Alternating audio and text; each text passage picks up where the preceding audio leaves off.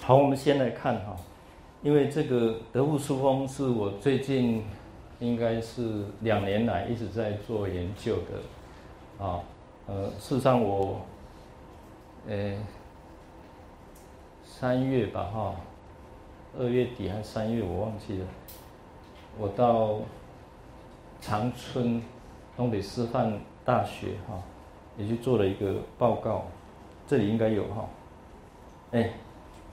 这里应该有哈，就是 做了一个报告。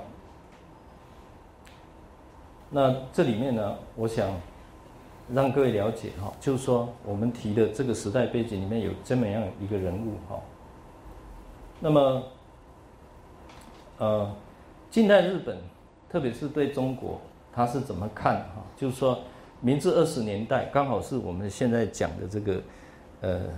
二十年代，比如说刚提到的1890年是明治二十三年，就是教育次语提出来，开始要巩固人民的思想、忠贞的爱国的情操的时候，所以，呃，甲午战争因为它得胜了，所以媒体传播介入社会的阶层，倡导这个国粹主义的新闻杂志出炉了，而自由的言论。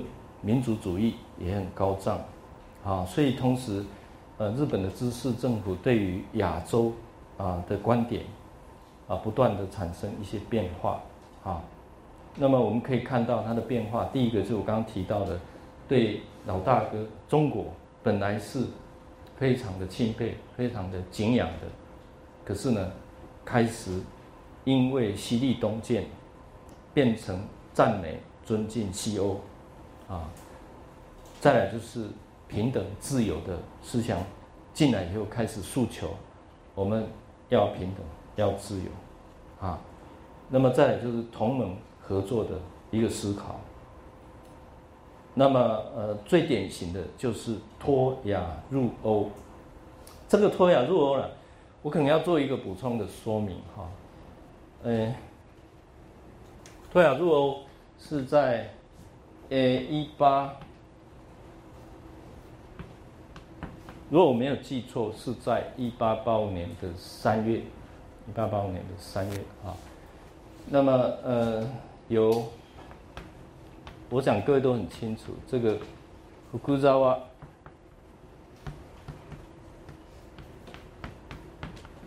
尤其奇他提出来的，当时他提出来。没有入欧哈，没有入欧，因为我特别去查了哈，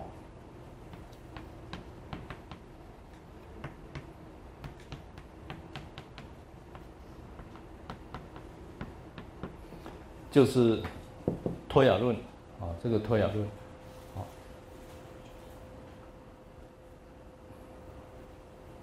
哎，最后呢，把这个托亚论呢。扩大解释，成为入欧这样子，当然并没有错啊，并没有错，只是我们回到原点去看，古古扎 U T G 他没有写这两个字，但是内容就是大家所解读的，托亚入欧这是没有错啊。嗯，其实我去年十二月到釜山。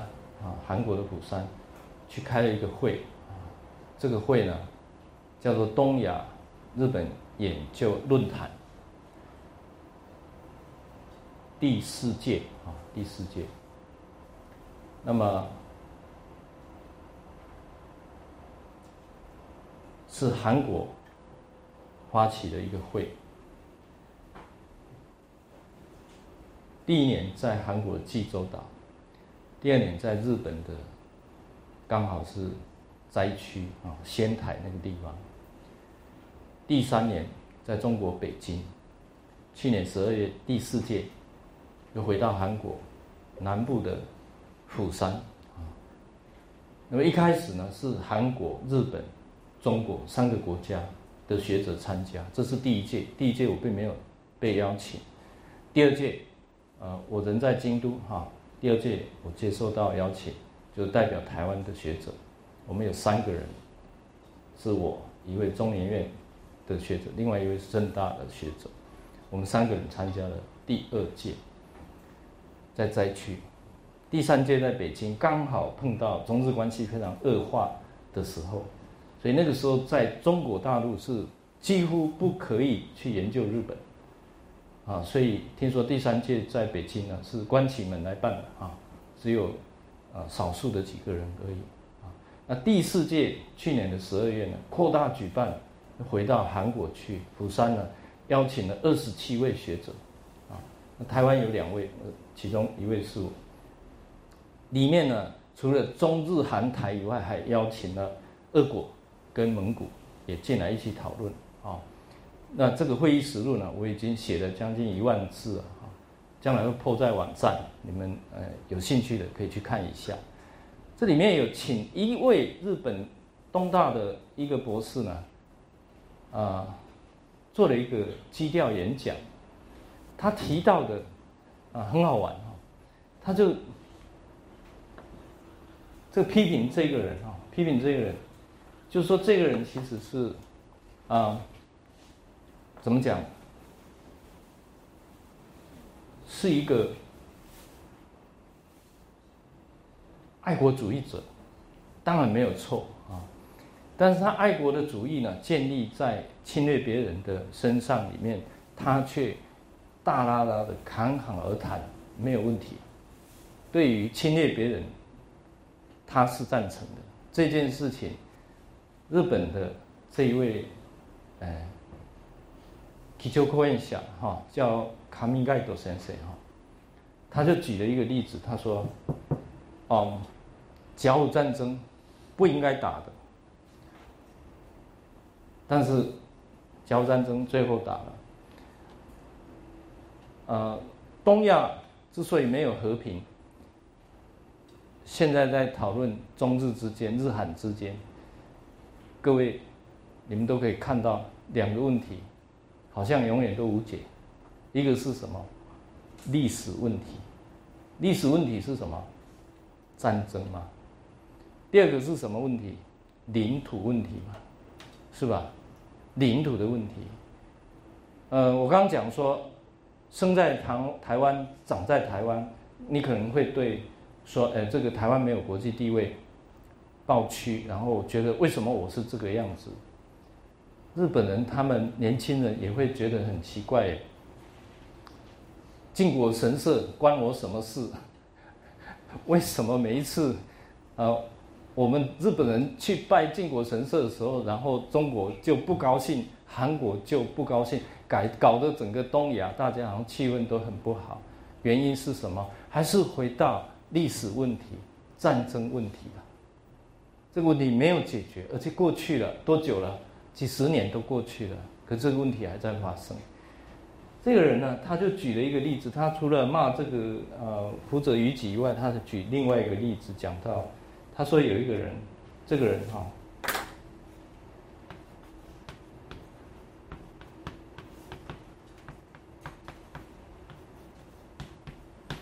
叫卡斯凯修啊，他就把他的例子讲出来，去跟福泽谕吉对照。对照结果就是，这个人其实从头到尾就是反战。他认为不应该打，啊，他阻止不了。可是呢，他是一个啊东亚同盟主义者，也就是说，其实东洋跟西洋很多问题在对比的时候，都有一个怎么讲？说穿了有一个敌对意识。那这个他呢？主张的是真正的是说，应该是东亚各国是敞开胸襟来做一个同盟。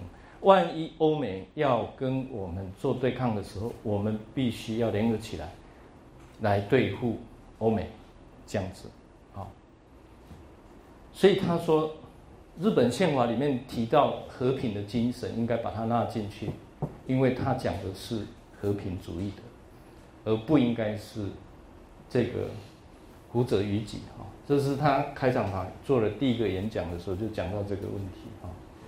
那么因为这个不是韩国人来讲，也不是中国人来讲，也不是我台湾的学者来讲，所以他更有说服力。为什么？日本人自己讲的，针对事情看事情，呃，再这样子做这个思考哈。那我们看哈，就是呃，因为这个 PowerPoint 的量很大，哦我们时间上我不可能很仔细的给各位介绍。我想主要是图片如果有的话，重点我跟各位介绍哈，因为这是他的。啊，出生的背景哈，那么我们看一下，他其实是在熊本哈，呃，一八六三年的时候在熊本出生的啊，那呃，一八七三年，各位，他才十岁哦，十岁就开始要学英文了，进到洋学校去了，所以这个时代，一八七三年，在中国有什么事，在台湾有什么事？各位想一想。其实上一堂课或上上一堂课我才讲过，一八七三年刚好李鸿章跟日本在谈第一个有正式邦交的条约，叫中日修好规约，有没有？上上礼拜我才提到。同时，一八七三年还有什么事情？牡丹社事件，有没有？我也才刚讲而已。对比那个时代，德布书峰才十岁。他就已经想要去念洋学校了，啊，就是希望吸收西洋的知识。一八七六年，受到尼加大舅的感化，进入同治社英语学校。我跟各位讲，京都有一所大学叫同治社大学，知道吧？啊，这个同治的大学，它就是以英语起家的。为什么以英语起家？因为他的创办人叫新岛乡，叫新岛乡。新岛乡是谁？简单的讲，他就是吸收西洋文明的一个很先进的人物。我讲一个人物，各位可能会知道。如果念中国近代史的时候，第一个到美国去留学的知识分子叫什么？荣闳，大家还有没有印象？这个荣闳啊，到美国去了，就碰到新岛乡了，啊，他们有不同的一个啊那个出生的背景，不同的国家，可是有一个相同的理念，就是希望到美国去求学，啊，但这个人蛮叛逆的哈，在毕业了以前呢。呃，他就退学，当然退学有他的这个原因哈。那之后创办了大江艺术，大江呢是当时当地的一个地名，艺术就像福古拉 Ukichi 也办了一个庆应艺术，那个艺术是什么？不要钱的啊。俗呢，Juku，我们现在称为补习班。在当时，它是私人的一个教育机构了，哦。那么其实他，各位可以看到哈，他爸爸是教授汉学的，他进了洋学校以后，他是教授英文的，历史、经济、政治，他都教，而且他教了一个人很重要，这个人是后来支援孙文在日本革命的一个人物。叫宫崎滔天，这非常非常有名。他写了一本书叫《三十三年之梦》啊，如果你们去看的话，很有趣。宫崎滔天当时就是在大江艺术里面上课的一个学生。换句话说，宫崎滔天是谁？宫崎滔天是德物书风的学生。好，那呃，一八八七年，他创刊《国民之友》。这个就是我们今天要提到的这个背景。国民之之友，他是在论述明明治中期日本的政治、经济、外交跟其他的时事问题。那国民之友，各位他提的这个诉求，我们可以看到这个刊物的名称是以国民为主导的。啊，就是平民主义者，大家最能接受的。它的发行量很大，其实国民只有赚了很多钱。对德富书风来讲，这其实是赚了很多钱，不但赚了很多钱，赚了很多名义，赚了很多当时的赞同的声音啊！日本的明治中期的社会，这里面涉及到这提到的政治的东西、经济的东西、外交的东西啊，兼时事的这个评论。一八九零年，他发行了《国民新闻》，一样以国民为首的。一八九零年是什么？刚刚提到的，刚好是教育赐予发布的时候。国民新闻它提倡自由、平等、和平，批评反法政治、国权主义、军备扩张主义，成为明治中期活跃于日本的媒体人。好，时间也到，先到这个时候休息一下，回顾一下德务书风在。他一九八零哎，一八九零年代，一八九零年代他的作为是什么？基本上是反战的，对不对？基本上是我们今天提的这个国民主义的倡导者。等一下，我们再看看后面有什么变化。那呃，德务书翁其实在一八九四年中日甲午战争的时候，他当时是一个。journalist 是一个记者啊，所以他其实他去跟军方说，我可不可以担任军事记者，跟着军队到这个战场去采访啊？但是呢，军方并没有允许他。可是呢，他因为他这个有国民新闻社哈，他希望做这个最新的战况的一个报道。那这里面我要提的就是说，前面我们讲的，其实他是一个平民主义者，是一个反战者，但是后来他变了。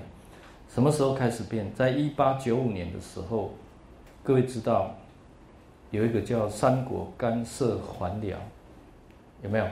也就是山东半岛、辽东半岛那个地方啊，本来已经划分给日本了。那日本还没有去接收的，还没有正式接收的这个呃过程里面，这三个国家应该是如果没有记错是俄国、法国跟德国，啊，他们这三国干涉了，后来呢，呃就没有被日本收去了，没有被日本收去。这个时候呢，德务书风真的很生气了，他说。哎，不是已经这个白纸黑字都签了吗？然后怎么会最后这些呃强权的国家他们干涉了以后，哎，这个事情就不算了呢？啊，他就开始有这个呃，好像是受到欺负的那种感觉，觉得说世界上只有强权才是正义，世界上只有强权才是唯一的合法的呃取得地位的一个筹码。所以他就开始思想转向以后，提倡军备、富国强兵、国家主义。哦，这个时候大改变了哈，对他来讲，很非常这个呃重要的一个改变哈。那之后呢，其实他有很多动作哈，包括这个到欧美去游历啊，到朝鲜、到满洲、到中国去考察啊。那么其实他接触到很多人哈，呃，尤其是。我一九一七年，他到中国去考察，他见到很多很多的政要、军方跟媒体的这个人士。那还有他呃，在这个著作方面，其实他也有一些贡献了哈。嗯，在一九一八年，他呃五十六岁的时候开始起草《近世日本国民史》第一卷。我跟各位讲哈，就是说这个呃他。最后完成了一百卷，我这里应该是写错了，也就是说，呃，他到九十岁死亡为止，并没有完成一百卷啊，应该是七八十件左右而已。那一百卷是他死亡之后后面的人继续帮他完成的，但是呢，他确实是有这个啊近世国民史啊有一百卷这个很大部头的著作。等一下我跟各位看。甚至于我跑到熊本去，他的这个纪念馆也看到了那些原稿哈。那么，呃，当然他有受到很多这个嗯这个奖赏哈。可是呢，他其实各位看这一条哈，这里有没有？这里。他成为 A 级战犯的嫌疑犯，被软禁下来。A 级战犯其实最后就跟晋者晋国神社有关，有没有？那个像东条英机，二十几个战犯全部被绞刑而死。后来，嗯，从日本国民的角度来讲，他是一个啊，这个怎么讲？英雄人物嘛，因为对国家有功嘛。那就是从受害者的啊。中国来讲，或者是韩国来讲，他其实他们认为这些人是这个啊军国主义者，不可原谅。所以现在为什么安倍晋三还有历代的首相，每次到靖国神社去参拜的时候，啊就有反弹，就是这个问题。而当时的德务书风，从前面上一堂课我讲的反战，一直到最后。被列为 A 级战犯，你看这个人的思想的转换大不大？相当的大的哈，哎，那么最后他呃，因为就是说是他生病了，辞去一切的公职哈，那么最后他呃解禁啊，就是没有被列到 A 级战犯去哈，啊这边有写了哈，就是说最后啊到七十六卷哈，那最后他的孙子把他完成的哈，他活到。九十四岁哈啊，他讲了，这个人也蛮潇洒哈。他说：“我是一片担心呐，哈，那我死的时候就一笔勾销哈，就是是的的，我嘞我哇是的，请你们把我忘记啊，把我德富书风这个人给忘掉啊，这样子。呃，这个时代活到九十四岁也不容易啊，哈，很长寿吧？也因为他很长寿，所以他其实他的。呃，著作什么其实还蛮多的哈。那呃，他其实呃在同志社的时代，那个时候才十几岁而已，他接接触到美国传教士、自由主义的经济主义者等等这些人啊，还有最主要就是说，他是帮助刚刚我提到的这个同志社的创创校的创办者，叫做新岛乡，来呃创立这个学校。好，嗯，那么呃。这里面呢，我想他自己诶讲到，就是说他其实老师很少啊，不过他对这个教会，最后他是非常呃热衷啊。十几岁的时候他就洗礼了，这个就是他崇佩的一个呃这个外国的一个经济学的老师哈。那呃我们可以看得到，呃德物书风他其实有很多呃思想的。诶，一种转变里面，他对一个桂太郎，他是崇拜有加哈，所以他呃也也公推哈，写了这个诶《公爵桂太郎传》哈。那么呃，他其实过去对于自由、道德、儒教，他都一直在强调说，自由跟文明开化它是息息相关的啊。那么日本这个国家要发展，必须对外嗯。呃，独立，啊，那么呃，所以呃，最后他的转变其实是很矛盾的啊，我们可以看看得出来他很矛盾。可是他对于日本青年的教育，其实他也非常的专注啊。对于西洋文明的吸收，他也知道说，知识、道德这个是一定是需要教育的，但是他也受到这个宗教的一个洗礼，所以对于。以宗教的这个信仰来啊做他的后面思想的一个转换，其实是是有的哈。那就比如说他对国家，他其实也蛮关心，写了一个《将来之日本》，二十四岁他就大笔一挥，就写了一个将来的日本啊。各位现在几岁？二十岁有吧？不到。你们二十四岁的时候，可不可以写一个大部头将来的台湾啊？呃，其实这个很有可能，就是说我们在台湾面面临到一个非常非常复杂的一个国际局势的一个困境哈。嗯，之前的这个呃反服贸这个学运，其实整体来讲，我觉得带动这个国家再往前走，应该大家检讨是很好的呃一件事情。当然里面有很多是是非非的哈。整体来讲，其实我觉得呃未来台湾在呃更民主的往前走的方向，我觉得它应该是正面的啊。但是呢，比如说我们现在讲到那个。TPP 这个问题，环太平洋的这个东西，我们是完全在边缘，完全在边缘。昨天，呃，我们请了学者来演讲啊，他也提到了，完全沾不上边。而马英九总统他一直强调说，他的任期剩下两年，他说他在任期届满，他最主要的目标是要把台湾推到能够加入 TPP 的一个。这个架构里面去，可是好像美国没有给我们关爱的眼神。那呃，奥巴马前不久去日本、韩国，然后东南亚这样绕了一圈，希望把安倍摸摸头，说一说，看能不能有解决的一个好的方法。可是日本这一次很硬，不愿意。前天这个经济部长吧出来，那个甘利经济部长来说。呃，现在不要再谈了，因为双方起见太深，所以大家冷静一下。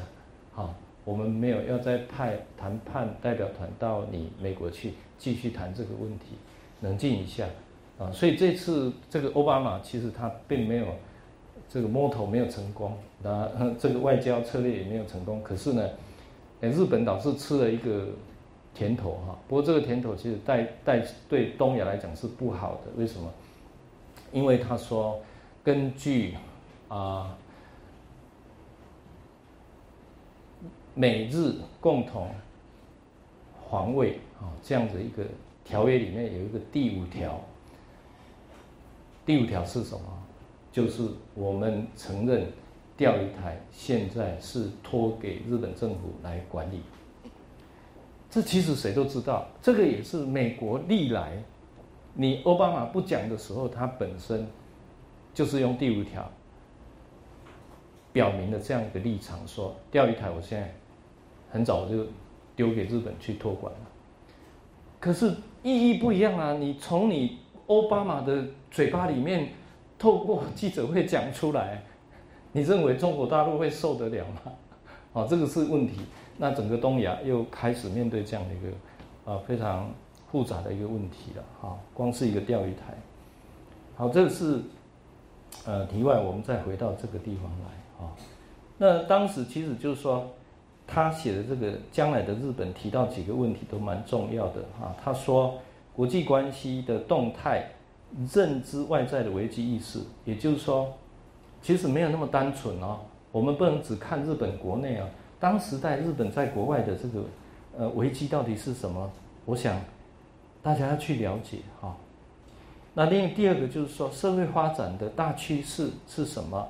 日本历史发展的动向啊，他说要以五转机为主轴，从五倍社会到生产社会，到五倍社会就是说，其实五倍社会就是这个富国强兵啊，就随时可能我要打仗啊，这是一个问题哈。那生产生产是后勤补给。绝对是跟经济有关，跟这个国家安全有关，跟什么战争也许会有关啊。那么从贵族社会到平民社会来思考这些维新的问题，这个部分就是他获得到年轻人喜爱的一个部分啊。那他说，呃，将来的日本里面是从亚洲的现况跟俄国的野心的角度，提倡平民主义，思考。应对哈对这个强大的西力东建的这个呃情形呢，应该去思考如何确保日本的经济地位，然后扩张国权以保护人民。慢慢它的膨胀就跑出来，膨胀的这个主义就跑出来。那这里面有一个人，这个我想各位都很清楚，叫做吉田松阴。这个人大家很清楚啊。那吉田松阴，嗯。在呃德富的一个心目中啊，是一个英雄的偶像，哦，所以他在一八九三年写了一个呃吉田松阴，而且这个吉田松阴在出版以前，其实就是在他自己出版的《国民之友》连载了十次以上，啊，那这里面我想，呃，一二三我就不讲，它主要就是说，嗯。其实他有革命倾向哈，在这个呃吉田松阴的思想里面，吉田松阴他也说，其实去外面呃打一些这个战国土地啊，就是侵略别人，其实也也未尝不可啊，这样的一个想法啊。嗯，那总之啊，他是很钦很很钦佩这个人。这里面我要讲一个。呃，故事哈，因为这个故事蛮有趣的，各位了解一下也不错。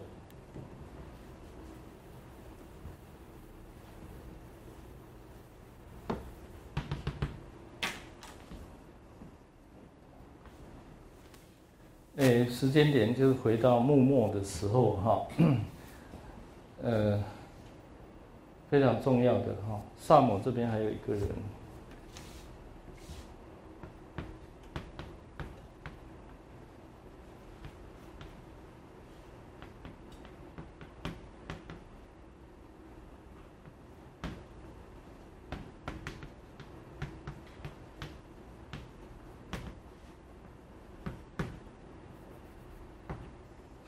这个图呢，大概就这样随便画一下，你们大概看得出来。也就是说，呃，我把这边弄掉。这个在近代化的过程里面，跟今天我们今天讲的其实是前因后果，非常有它的背景的啊呃历史在里头，所以呢，我觉得跟各位做分享也可以哈。就是说，哎，这是本周了哈。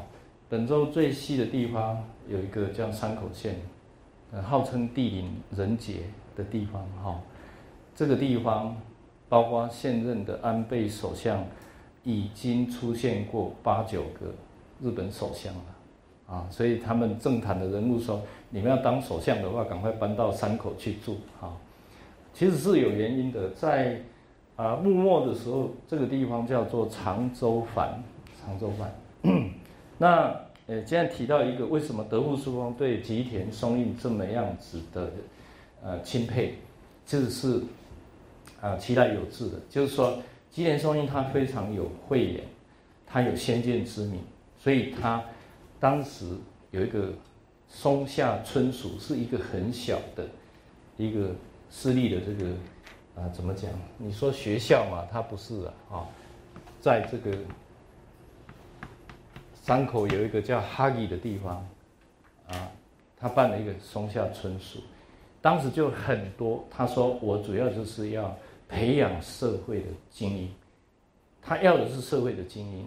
那呃，当时有很多人去，伊藤博文是其中一个，山县有朋、木户孝允，也就是后来的桂五郎，等等等等很多人。然后这里面有一个叫高诶高山静坐，这个人也蛮厉害的，嗯。在一八六二年的时候，高山静坐就坐船到上海去。他去上海不是去看中国，而是去看上海。各位知道，就欧美的势力都在上海啊，因为租界的关系啊，所以是去看欧美的势力怎么样入侵到中国。他一回来的时候。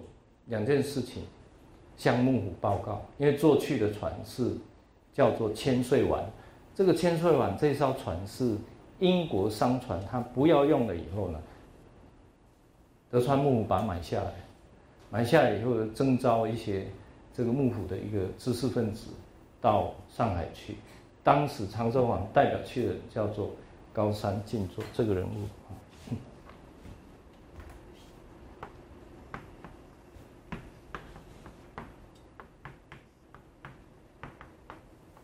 这人相当的激烈的哈，跟那个吉田松阴也是就是爱国主义者的哈。他后来啊带了伊藤博文到东京去烧英国的公使馆，就是他。那他二十九岁就死掉了，吉田松阴也二十九岁就死掉。而在松下村塾，经过幕末一直到明治维新，没有死掉的人，全部都在明治掌管国家大事，几乎当了首相或者是内阁。啊，那其实他们的大的导师就是这个吉田松阴，好，这样子，这是一个当时代的一个。那我们再往下看，九州的南部这里，我们现在称为鹿儿岛，有一个吉代给题，很多人看过嘛？阿兹喜美有看过的举手，赌鸡有没有人看过？啊，阿兹喜美的。舞台在这个地方，啊，那各位知道，幕末的时候，其实在近代西洋文明进到日本的时候，其实有很多是被迫，比如说开港啊，做什么做什么的时候，这个时候幕府他拥有的政权，其实他是不愿意放的，基本上他是希望继续去执政的。可是就像德务书风讲说，我们要去了解国际社会外面的世界有多大有多强。外面的世界是怎么样子，我们不能够关起门来自己认为怎么样，它就是怎么样。那 这个呃，在这种情形之下，这个时代里面有一个人物很厉害，西马子，哪里阿基拉，是当时的藩主，这个人非常有远见，跟。高山静坐的想法是不谋而合。高山静坐回来以后，他说要做什么？他画了那个大炮，说我们如果不做大炮，将来不用去跟欧美打仗了，一定输得很惨。赶快制大炮，这是第一个。第二个，赶快制作蒸汽游艇、蒸汽轮、蒸汽轮，就当时最先进的那个大的那个那个船舰。谁做了呢？岛津骑兵已经做了，他已经做了，而且他不但做了，他从鹿儿岛已经航行濑户内海，一直到江户，到横滨，定期的航轮已经在走了，所以他有很多科学技术，先进的科学技术，工厂设计都已经在做了。最佩服他的人是谁？西乡隆盛，各位知道吗？哈，西乡隆盛其实是他一手栽培起来的。那这里面就有一个，刚刚我们提到一百五十三页有这个字，在幕末的时候，尊王就是尊重天皇的意思，这是一个思想主轴。第二个。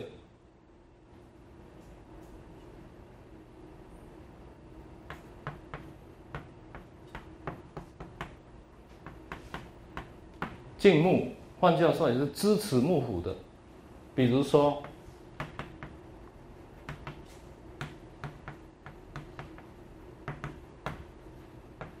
新县股民，他就是支持幕府的，啊，再来，我用红笔，因为这个要倒掉了哈，所以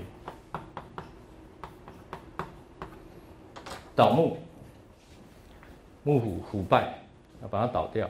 就像孙文要搞革命的，好，不像梁启超说要改革。孙文是要把清朝灭亡的革命。那个康有为、梁启超他们不是，是要改革，是不一样的。那这是倒幕，那谁是倒幕？我就用这个画，这边是倒幕的，这边是倒幕的。还有一个，这个是倒幕的，所以他们发现，呃，幕府不行的时候，干脆幕府就不要了，主张开国，然后我们再来面对日本，怎么样跟国际社会接轨这样子。西乡隆盛，他也跟这个长州藩呢，都是倒幕的一个理念。因此，这边有一个各位上网去看，应该就有。比较复杂，我简单的讲，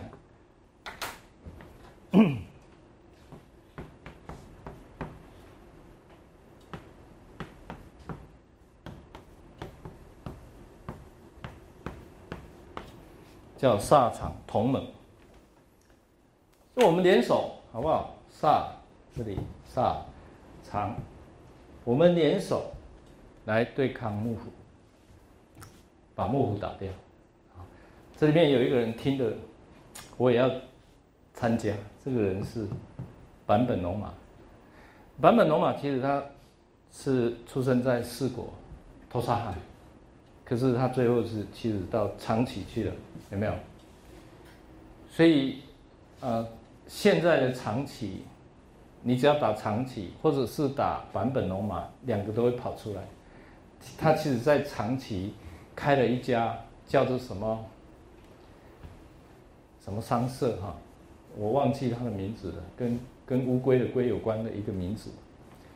那这个商社呢，它是设在半山腰，说是去做生意，说是去做生意，没有人知道他在做什么生意。我现在这这边都擦掉，你们就会比较看得清楚哈。他跑到这里来做生意。在半山腰，离幕府蛮远的地方。其实当时有很多外国的船只都进到长崎，这个之前我们在德川时代都不断的介绍了。船只进来以后，其实到现在也是一样，一定有走私，枪炮有没有？那很多枪进来啊，非常多的枪进来。他去买枪，啊，买枪啊，要倒木。就在长崎，他说我呢刚好在山口，还有在这个沙之马，都是中距离，而且我这里要拿那个军火比较容易，我拿到军火以后提供给你，我拿到军火以后提供给你，然后你们去把那个幕府给倒掉。他也是倒木的一个版本龙马最近很夯哈，所以很夯就是最近有一个 好像阿婆吧。就是说他家里面有版本龙马的真迹，他不知道。然后人家问他的时候，他说啊好像有哦。结果一发出来以后，现在每天在吵。呃，那个是价值连城的呃一个文献，哦，啊是真迹，好像是版本龙马写的真迹，不得了。可是那个阿婆好像不知道那是什么东西，差一点把它把它丢掉，啊还好没有丢掉。那那是题外话。那版本龙马，各位如果到长崎去，来请问。大家有没有人去过长崎？有哈，好，你你去过长崎有没有去一个花园？古拉巴有哈，你的感想怎么样？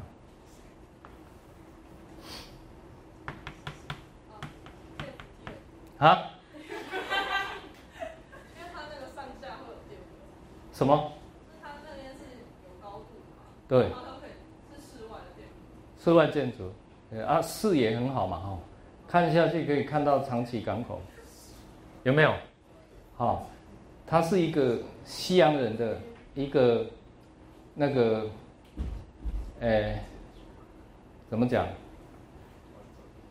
庭园嘛，是不是？其实这个古拉巴是英国籍的英国人。他是派驻在长崎的一个，应该怎么讲？我们现在来讲是失败。他做什么事啊？其实各位知道，英国啊，向来就非常有野心的，到处去殖民人家。英国派古拉巴在长崎，最主要的目的是要。殖民长崎，要把长崎拿下来。那以当时英国的势力，如果真的要把长崎拿下来的时候，是有可能的。但是这个古拉巴呢，后来认识了坂本龙马，因为他们在聊天的时候，古拉巴很感动坂本龙马的想法。其实坂本龙马到长崎来。因为他倒木嘛，前幕府要追杀他，躲到哪里？躲到古拉巴的花园里面的屋顶上面去。谁包庇他？就是这个古拉巴包庇他。最后呢，他背叛了英国政府，全盘托出说：“你们小心，英国要殖民长崎。长崎是非常重要，因为它早期就是东西文化的一个交汇，非常重要的一个港口啊。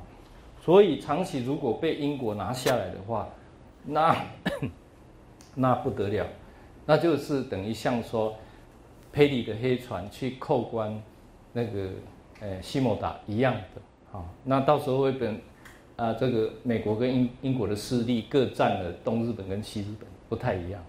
但最后没有成功，就是他。背叛了英国，而且他不回去娶了日本人当老婆，后来死在这个长崎，他的墓园就在乌拉巴岩里面，啊，是这样一个情形。他呢就跟他两个在做枪弹的一个生意，在支持倒木啊，这个是呃另外一段历史哈，给各位做参考。好，我们回到，诶，不能再讲吉田松阴了，因为没有时间，给各位看一看哈。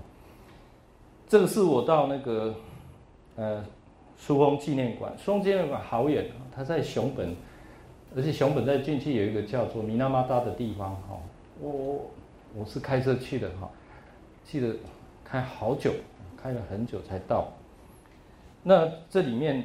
嗯，纪念馆虽然是很小，可是我们对都可以看到那个，啊，他的一些叫，比如说书风写的这个，呃，德物书，呃呃呃，吉田松阴有没有的书，他的原稿。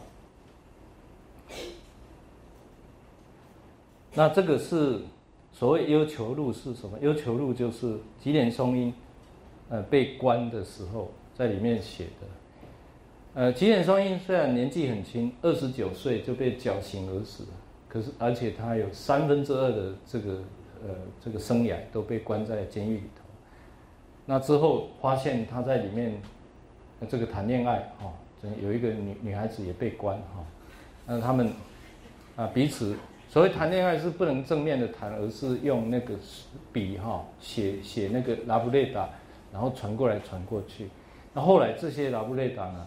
被发现了，啊，就是在里面谈恋爱，啊，两个都是面临死亡嘛，所以很多事情都看得很开啊。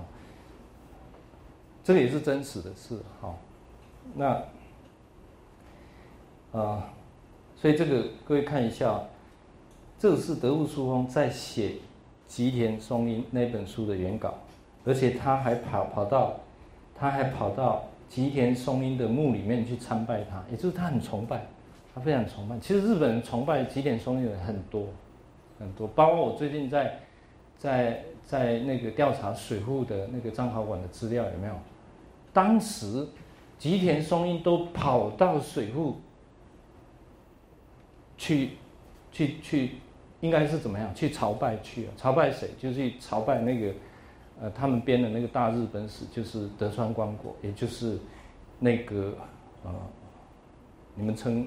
水户黄门，啊，所以吉田松阴跟水户学他的渊源也是很深的，而水户学的渊源跟后来的明治维新的思想又是有很深的渊源的。好，我今天给各位看照片了哈，这个就是国民自由社 在东京啊，他所创的、创办的这个国民自由社。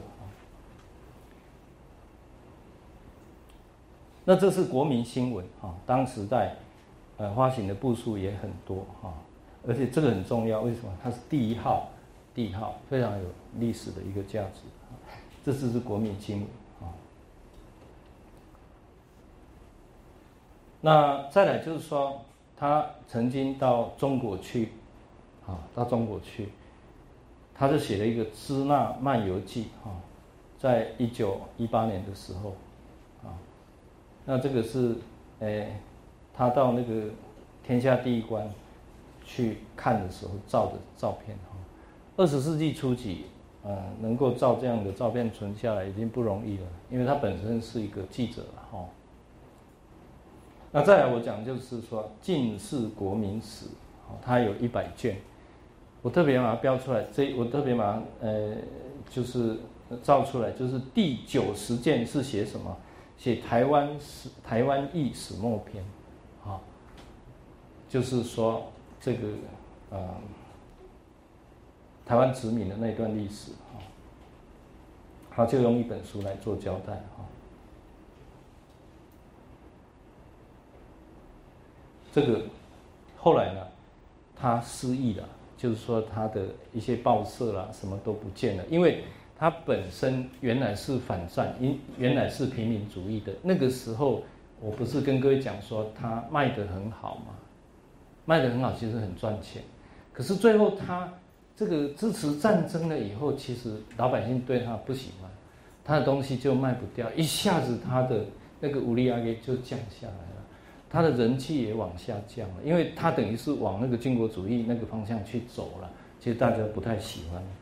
那最后就因为呃经济产生问题，他跟人家合作的那些股东啊，可能更加这个有意见不合，最后呢啊几乎就是被人家赶出来。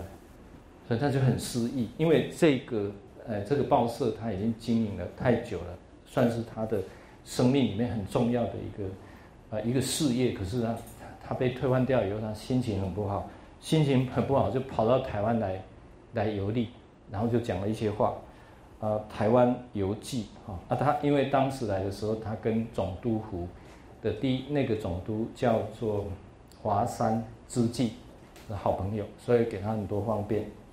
哦，他就写这个《台湾游记》，我把它看了一下，在民友社一九二九年的时候啊，当时其实啊，这个日本政府统治我们已经好几十年了啊，从你看看啊，三十年再加十五年，应该是统治我们有十六年，呃，四十六年了，已经统治台湾四十六年以后，他才来的啊，哎，不是三十六年，我自己讲错了啊。那这里面他呃，各位可以看哈，他说，台湾虽小，但是它是日本帝国的一个飞石。日本帝国如果要发展，要从这一块飞石开始啊。啊，虽然我写日文，大家看得懂哦，这边，哦，这是他写的。所以从这一连串开始，他就《台湾游记》里面他就讲说，丰臣秀吉他也要攻打台湾。德川家康他也是要攻打台湾啊，就是说日本人进军海外，呃，这个都嗯怎么讲？这不是新闻啊，也不是说这个大家都不知道，其实去做应该呃可以的哈。等等，他对台湾领有有很多论述哈。那呃，一八九四年刚好是呃甲午战争那一年。他提了，他就写了一个大日本膨胀论，在这里哈，大日本膨胀论。他说，啊，台湾土地，南太平洋之门户，哈，他说吾等于国防上、殖民上、通路上，深信台湾不可不取，显示中日甲午战争的时候，台湾对日本的重要性。台湾的国际地位到今天虽然。还不被承认，但是台湾的这个地理位置，它却是非常非常重要的，到今天也是非常重要，这个没有人可以否认的哈。那我把照片台湾的部分给各位看看完，这是他到日本去的，来他到台湾来，在台湾总督府，呃，到雾峰去，到这个我们现在的圆山饭店。啊，去照相啊！这个在蓬莱园，就是雾峰那个地方，跟呃记者他们呃一起照相。到台中的朋友家，到基隆的庙口，啊，到琉球去参拜，不是琉球，对不起，就是车城啦，那个台湾事件的那个地方去啊。到林家板桥花园，他都去了。草山温泉就是到阳明山，哦。到鹅兰比最远的地方，迦南大郡，到我们普里都去了。这是到普里啊，好，这是呃纪念馆。嗯，讲到这个，呃，德物书风上个礼拜继续讲，就是它有一个这个呃国民之友啊，这个杂志啊，哎，它是创刊的哈。那各位想一想哦，我们这个世代二十五岁，其实还在找工作，还在奋斗哈。但是呢，当时代。二十五岁的德户书风，他已经成立了民友社，创立了国民之友的杂志，哈，那诶，他是翻案从美国的这个周刊志，叫做《The Nation》这个杂志，哈，是综合性的，啊，那么呃，把它呃出刊，哈，那最主要，嗯，他有注明说，呃，这个杂志主要是以这个政治、社会、经济跟文学的评论。好，各位看一下，投稿的有哪一些人？几乎都是大家哈。我这些名字我就不念了啊。啊，大概等一下我们会介绍，呃，几个人物，比如说新渡户道照，这之前我们也介绍过了哈。井上哲次郎会跟各位介绍哈。啊，平内逍遥、深欧外，这是场官学界的人，几乎都在这个杂志里面投稿了。而且他创刊的时候。当年就发行了七千五百部，这是相当恐怖的哈。就是说，他受到当时代的一些啊日本知识分子、场官学界的一个认同，这个国民之友是不得了的哈。而且到第十号，也就是说一二三四五到发行到第十号的时候，他已经超过一万部了，就说越来越被看好了。他这个国民之友，其实国民之友是啊把呃海外的。很新进的这一些政治、社会、经济跟文学的一些消息呢，纳进来做一个评论之外，这一些大家去投稿，他们的文笔、他们的内容都相当的好，受到很多读者的青睐啊，大概是这样的一个关系，所以他的呃这个国民之友是相当被看好的啊，所以呃书风他就以这个为舞台啊。这个主要他是批评啊贵族的欧化主义、国粹保存主义啊，呃政治方面他是以打倒藩法政治啊实现责任内阁制等等哈，呃他的嗯这个思想慢慢有一些转变，我们可以来看哈。那这个就是当时他这个创办这个国民之友的啊一个合照啊照片。啊，这是相当有，呃，代表性的一张照照片啊。那另外就是说，呃，国民之友创，呃，刊了以后呢，三年之后，他二十八岁，他又创了一个国民新闻，啊，自己当社长，还担任这个，呃，主笔。那么可能就是把以前他经营的那个大江艺术的相关的人呢，把他找找起来，创刊的时候。大概发行的份数是七千啊，内容也是涵盖的这个非常多的领域哈，政治、法律、经济、宗教等等这些都是哈。那么国民新闻它因为它是大众的舆论的一个媒体哈，所以基本上它还是扮演着一个鼓吹民权、立宪改正跟全国的进步主义等等，把这些啊主张呢做一个结合哈。这国民新闻发刊大概有。四十年左右啊，一直到他六十七岁的时候才停刊啊。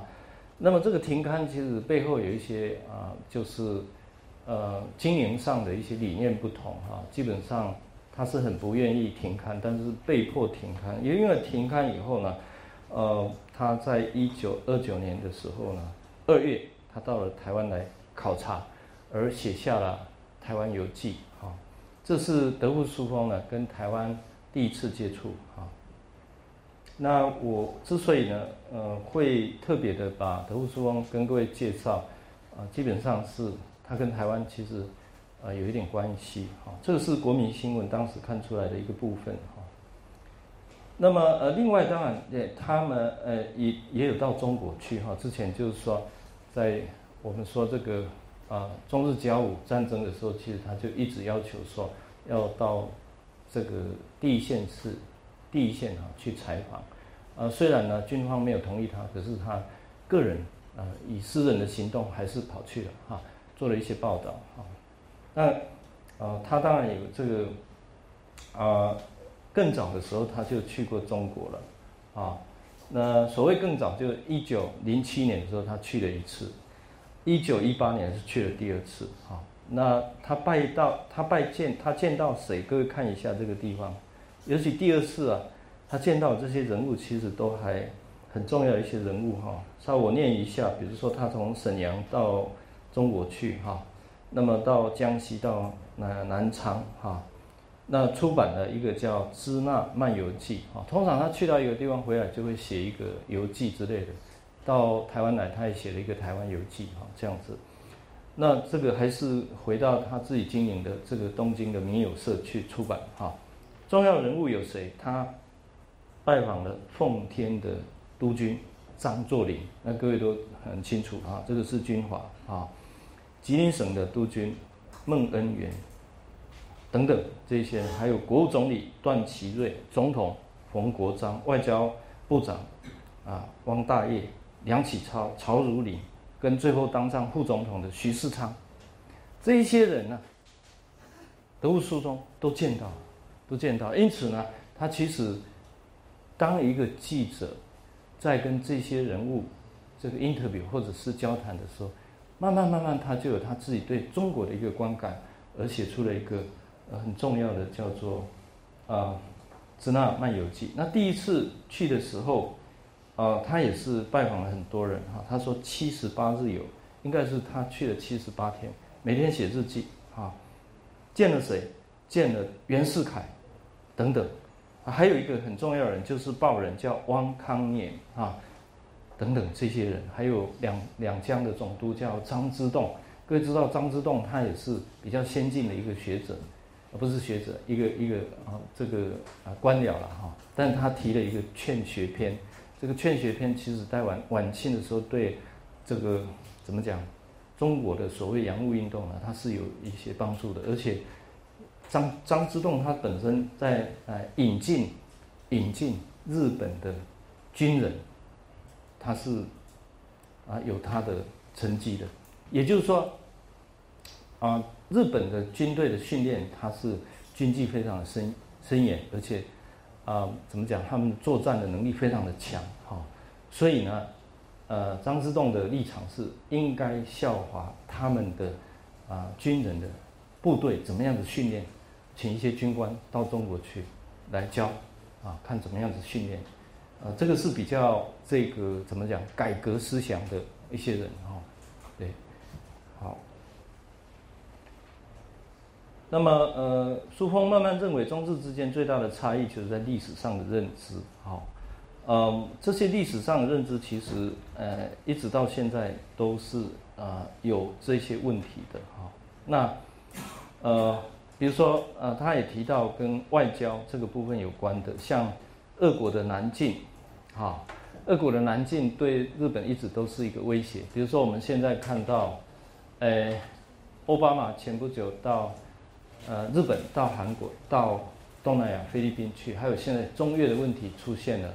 那么，呃，这个很明显的就是说，美日安保条约再一次的重申，尤其是奥巴马说美日安保条约的第五条，他重新再强调一下，呃，美国把这个钓鱼台呢交给就交给日本托管托管。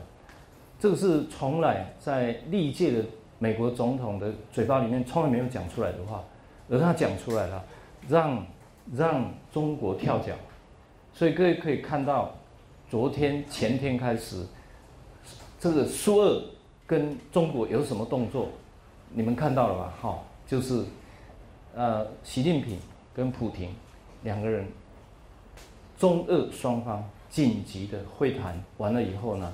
开始要军事演习，而军事演习的地点也非常的敏感，在哪里？就是离钓鱼台很近，很显示，就是说，中俄要来抗衡美日。那么呃很重要的一个点其实是钓鱼台这样的一个问题。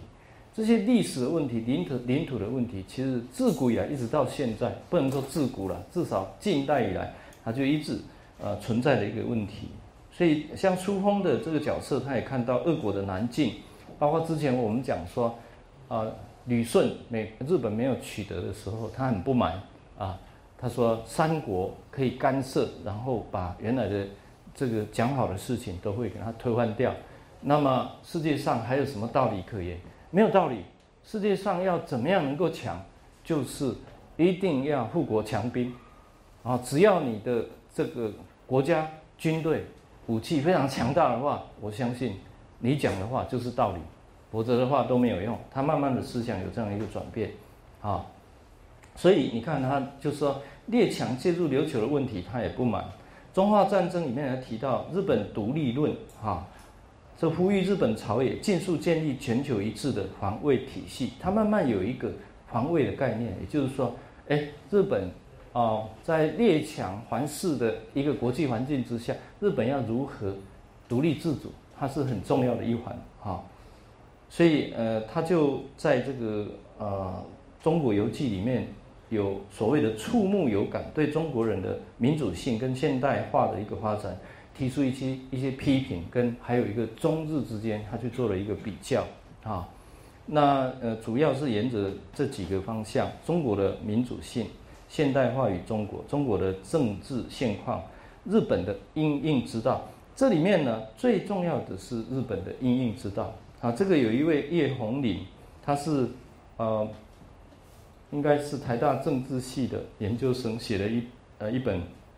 啊，硕士论文，各位有机会可以去看一下，跟着帝国的脚步，德富书风认识中国的视角啊。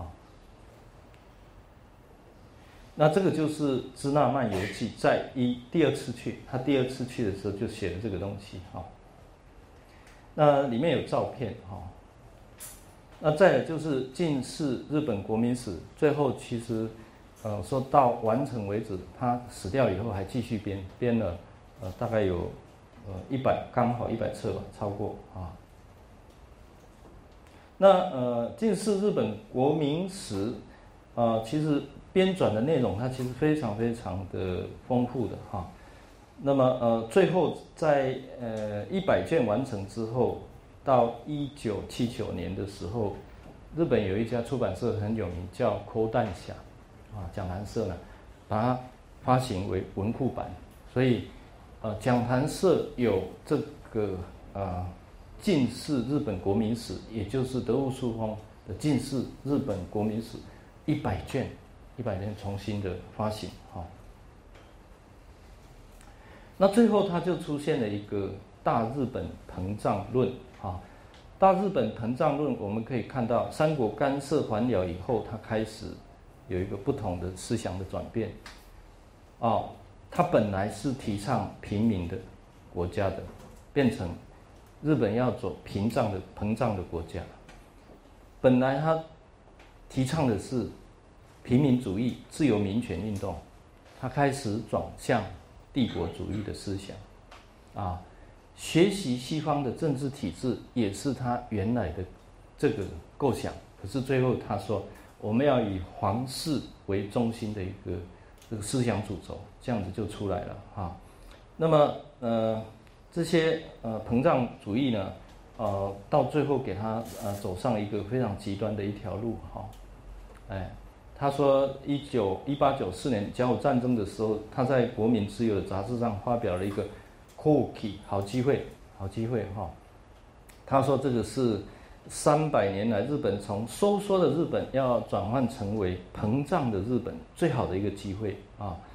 所以，呃，他这呃去做了一些采访以后，就开始呃鼓吹这个膨胀的思想。他说，人口增加力，人口必须增加，国家才能够强壮，国土必须扩张啊！他说，六十年以后的日本要扩张到像今天日本的国土的两倍。那不是去侵略人家，他哪有什么国土啊？可这个思想的转变很恐怖，一开始没有哈，所以他膨胀的价值观里面有这个伦理的权利跟国家的规范啊，讲战争跟国民啊，也就是说，军事战斗的胜利就是文明的教化。那这这个逻辑上有一点呃不太通哈。那将权力扩张视为日本的正义价值，其实这是一种粉饰道德的一个伪善行为。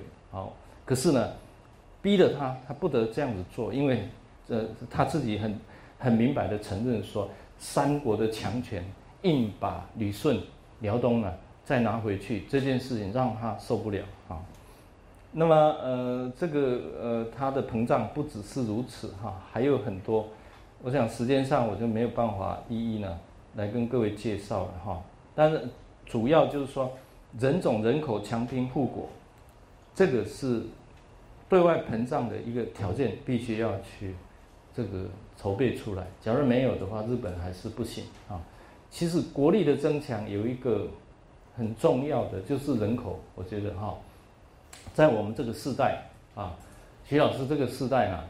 像我呢，我妈妈就生两个小孩，我跟我姐姐，那个时候是政府内政部的口号叫两个孩子恰恰好，就是说你不要再多生了，因为人口太多了。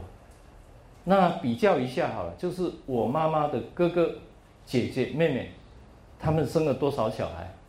至少都两位数，好。然后呢，我妈妈就生我跟我。姐姐两个人而已，是少数啊，非常少数。所以在当时代，几乎每一个乡下很贫穷的家庭里面，五六个那是最最少的，七八个、超过十个的大有人在。所以那个时候政府在呼吁说：“你们不要再生小孩了啊！”所以叫做两个孩子恰恰好。但是事隔到现在，啊，政府呼吁什么？你们赶快生小孩啊！我们有很多补助啊，补助让你们呃这个生小孩无后顾之忧。当然这有有有自己要好好的去规划 哈，呃不要这个一头就栽进去。当然有很多人是很喜欢小孩，说他要生几个几个，这是很好。问题是你生小孩的时候不是生了就结束了，生了才开始要头痛哈，就是养跟育，养跟育，那这是非常。非常棘手的一个问题，而且养跟育啊，其实啊，养还比较简单啦。说老实话，养呢，就是我们今天吃稀饭，小孩就也跟着我们吃稀饭。小孩子没饭吃，我们拿到有吃的东西，会先去喂小孩，这个会是父母的一个本性。所以养呢，我觉得就是给他吃东西，让他长大，这个没有没有问题。但是育呢？就出现问题了。育你如果没有好好去教养他，我要讲昨天下午四点多发生那个事情，其实那个是教育出了问题了，啊，呃，现在还没有出来，但是我可以预测那个原因最后是教育的问题，教育的问题，那是家庭教育、学校教育或者是社会的教育，在某一个环节里面出现了一个问题啊，所以那个是很严重的，就是说。我们生了一个小孩，后面的教育才是一个问题。也就是说，我们身为一个老师，在学校给学生的一个教育，那个教育是很重要的一个问题。我们讲说教养，教养是什么东西？教养是在补习班里面不会教各位的。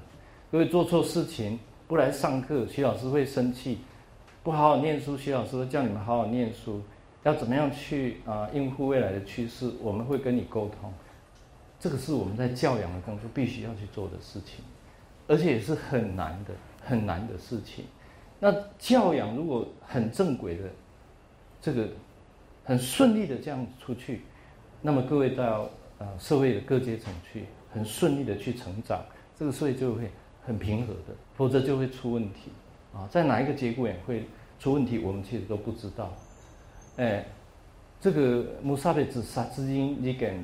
在台湾，应该我的印象里面是第一次吧，没有很少，啊，而在日本是经常发生的，好像传染病传到台湾来，很恐怖。而且坐地铁，我们每一个人都有可能坐地铁。我们每一个人昨天四点多很有可能都在那个现场，所以这个不是个人的问题，这是社会集体要面对的一个问题，将来如何去应对？我个人归结到还是一个教育的问题，啊，这是很严重的，一绝对不是单一事件，我觉得它不是单一事件，最后当然会明朗化了哈。好，那呃，我再给各位看一下，我想主要就是台湾的部分，各位看一下哈，他到台湾来的时候，他有这个呃写了一个台湾游记哈，这台湾游记呃一九二九年的时候他写的哈。呃，他这里我特别用这个日文原版就给他标出来。他意思说，台湾虽小，可是日本帝国的飞史啊。台湾虽然很小，它却是日本帝国的飞石。也就是说，日本的帝国将来要膨胀是要靠台湾，以台湾为踏脚石，再往后再往它往往外面扩展。所以帝国的发展是从这个飞石开始，是一定要从这个飞石开始哈，这样子。那么他记录了这个对殖民地的看法，比如说游记中，他可以清楚的，我们可以看到他丰臣秀吉想要觊觎台湾的是德川家康啊，日本人进军海外，佩里来日本的时候，他们看台湾是怎么样啊？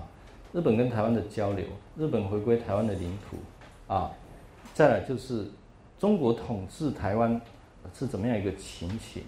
还有日本要领有台湾应该怎么办等等哈，那呃其实他说台湾的土地是南太平洋之门户，那五等呃就我们日本人在国王上殖民上通路上深信台湾不可不取，不可不取，显示中日甲午战争的时候台湾对日本的重要性啊，那这个是他来呃游游玩的时候的照片啊。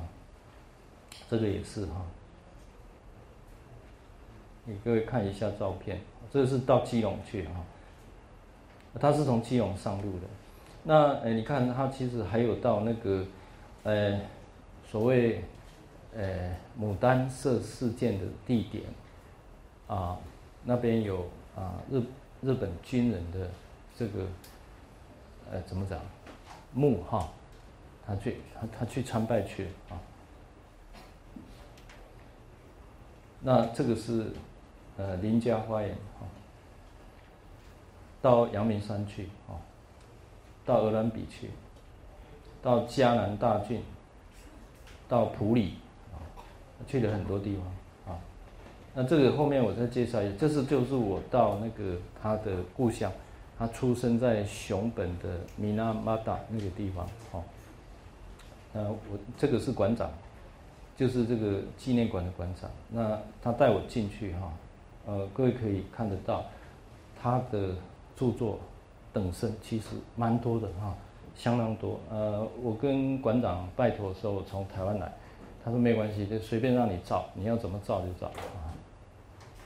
那么呃，我就照了很多，这个是他的呃写作的一些呃草稿啊，一些笔记啊。呃，那个就是大江艺术的一些讲义啊，都在这个地方。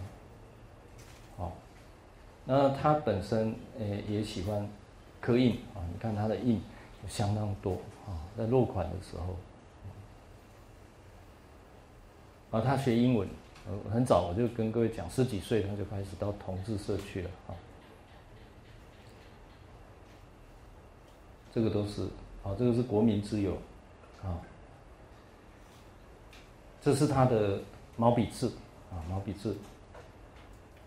呃，这个是他有一个弟弟叫做德富如花，如花他的弟弟就是作家非常有名的。他们两个小的时候就这个生长之家就住在这个地方。那馆长呢特别开车呢，哎，又带我们去看他他小的时候，呃，出生的地方。这有一个 happening 介绍给各位，还蛮有趣。我我为什么要照这个地方？就说，他这个就是生长之家的二楼，二楼通常是不开放的。他说：“那你要研究德物书，我特别呢，这个开了那个门哈，然后让我上了楼梯去看。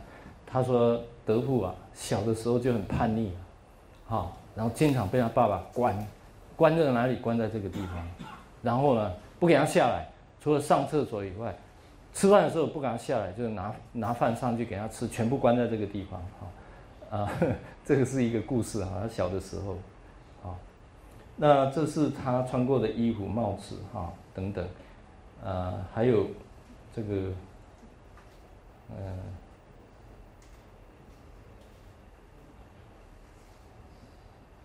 我们后来了解一下办报纸哈，其实不是只有德不书风而已。各位看一下哈，就说啊，知识分子要口诛笔伐，批评政府或者是给政府建言，其实最有效的是他拥有媒体，自古以来就是这样啊。所以你看看这一些比较有名的人，其实他都有这个诶媒体啊，办报纸。福泽谕吉他有时事新闻，德富书我们刚刚讲了，他二十八岁的时候是国民新闻，得到了这个内藤湖南的时候有台湾日报。那内内藤湖南他对台湾的统治也是蛮激烈的，虽然他是所谓的京都学派的一个中国学者，他早期也是一个加拿利索啊，啊陆杰呢，呃我们在这里面这个。一百五十二页教教科书里面也有这个人物啊，他其实也是这个办报啊，日本啊，啊日本啊不是日本人哈，日本人我这里弄错，日本人是前面一个啊，日本人的这个杂志是前面一个啊，这个人叫山宅雪里啊，所以呃我们都可以看到他这个办报哈的呃一个情形。